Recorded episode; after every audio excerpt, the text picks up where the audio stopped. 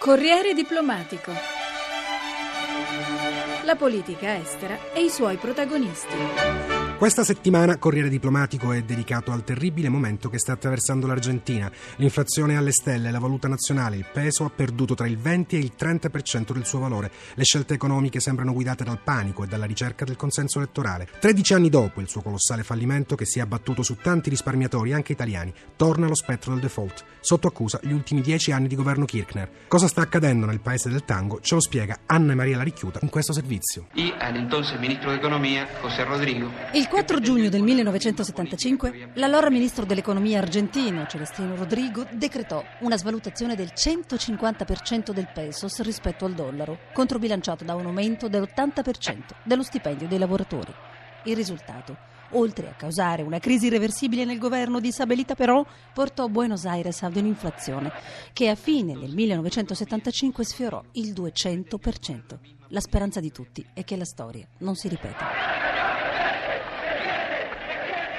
Paolo Guerrieri, docente di economia all'Università Europea di Bruges. Oggi siamo in presenza di una crisi che nasce da velleitarismi, diciamo, sul piano degli obiettivi della politica economica, perché eh, è in qualche modo clientelare, quindi è populistica, soprattutto i due Kirchner, il presidente prima e la presidente poi, hanno rincorso obiettivi demagogici a scapito in qualche modo eh, delle risorse di disponeva. Sarà per l'Argentina sempre più difficile trovare capitali stranieri a basso prezzo?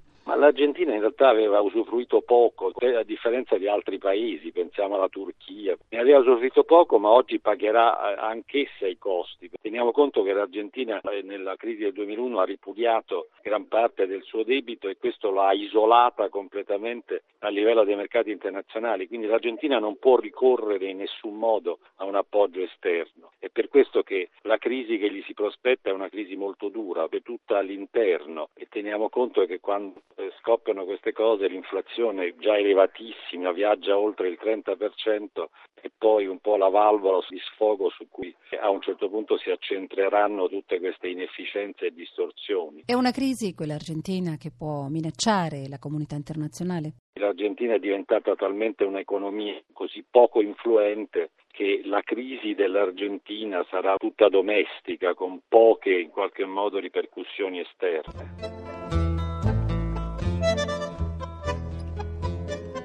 Molto dipenderà da cosa deciderà e riuscirà a fare nei prossimi giorni l'equipe economica di Cristina Kirchner, a cominciare dal ministro Axel Kicillof e dal presidente della Banca Centrale Juan Carlos Fabrega. Il rischio di una spirale svalutazione, inflazione comunque c'è già ed ha già un costo. Mattias Marini, giornalista e blogger argentino. L'argentino medio in queste ore è preoccupato non solo per questa inflazione che si mangia i pesos che gli argentini hanno in tasca, ma soprattutto per il fatto che almeno dal 2007-2008 i dati ufficiali dell'inflazione eh, sono stati taroccati e quindi non sappiamo qual è la vera inflazione. Dal governo eh, ci dicono che l'inflazione è del 10%, ma siccome non sono purtroppo dati affidabili, quelli del, dell'Istat argentino, chiamiamolo così, allora il Parlamento ha creato un proprio indice e, e il prezzo dei, eh, dei prodotti della, della, come si dice qua, canasta basica, così la si chiama, eh, ci dà un, una cifra piuttosto alta. Senz'altro gli indici ufficiali eh, sono stati e continuano ad essere eh, ritoccati, al punto tale che l'inflazione è un tema tabù sul quale i funzionari del governo quasi non parlano. Dopo un silenzio lungo oltre 40 giorni, la presidenta Cristina Kirchner è riapparsa in pubblico il 22 gennaio scorso. In abito bianco con i bottoni neri, le scarpe laccate bianche con i tacchi neri. Nessun accenno all'inflazione. Ha invece annunciato il lancio di un programma di assistenza economica per i giovani tra i 18 e i 24 anni, delle categorie più svantaggiate. Sentiamo. Che riconosce hasta los 24 anni. Esta última etapa, esta última incorporación, este último derecho que estamos incorporando hoy, tiene que ver con los jóvenes de 18 a 24 años que no estudian, que no tienen trabajo o que teniendo un trabajo es informal, no alcanzan a tener el mínimo vital como salario. 24 ore dopo, il governo annunciava la svalutazione del peso. Ancora Mattias Marini. Questo è senz'altro un messaggio eh, chiaro.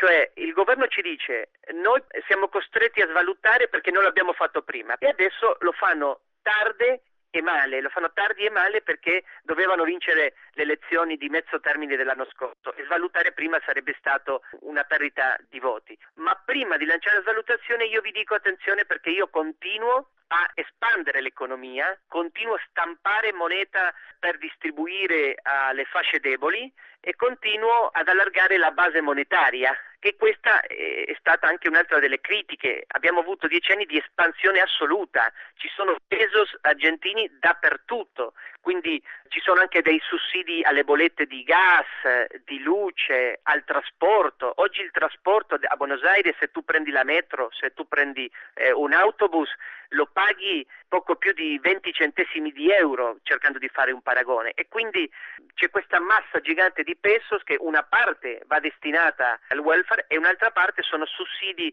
sprecati, c'è un gap lì di sussidi che, che, che va anche a finanziare le bollette di luce e di gas dei ricchi, ci sono dei quartieri ricchissimi a Buenos Aires che pagano bollette di, di gas e di luce di, di, 5 euro al mese per famiglie che po- potrebbero permettersi di pagare da tasca propria molto più del doppio. Intanto i prezzi di alcuni prodotti sono aumentati di circa il 25% nell'ultima settimana. Qualche giorno fa, mentre un centinaio di disoccupati e lavoratori delle cooperative dei bassi fondi di Buenos Aires manifestavano davanti al Ministero dello Sviluppo chiedendo l'adeguamento dei sussidi all'inflazione, il giovane ministro dell'economia, Axel Kishilov, ha annunciato di aver preso accordi con centinaia di aziende argentine per mantenere temporaneamente bloccati i prezzi, in modo da non soffocare il consumo dopo la forte svalutazione del peso. Basterà? Lo abbiamo chiesto a Fernando Rizzi, docente di giurisprudenza all'Università di Mar de Plata, nonché difensore civico. L'argentino medio non crede in queste tasse fisse che si, si, accordano perché poi i negozi, i commercianti, i produttori fanno quello che vogliono perché poi quando uno va al mercato i prodotti non ci sono, il mercato vicino a casa non è aderito a questo accordo e allora questo è come dicevo una, una cosa più utopica che vera. Passate le vacanze a marzo con la riapertura delle scuole e la ripresa dell'attività, cosa vi aspetta? Credo che questo sarà un anno difficile eh, nelle domande della popolazione sia di classe media che di classe bassa. I lavoratori non arrivano con lo stipendio e i movimenti che sono stati i movimenti sociali che si sono abituati a ricevere sussidi, appoggi del governo anche con l'inflazione questi sussidi no, non sono sufficienti e iniziano anche a fare proteste contro, contro il governo. No? pensiamo che sarà un anno un po' mosso, ma, ma, penso che questo si vedrà un po' più avanti no? nei mesi de, dell'anno.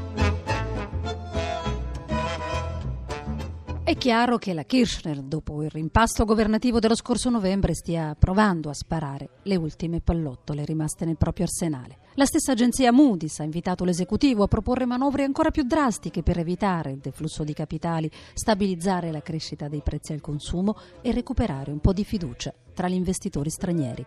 Tutti guardano alla riapertura dei mercati lunedì per capire se e come la crisi potrà continuare, sempre che non sia troppo tardi.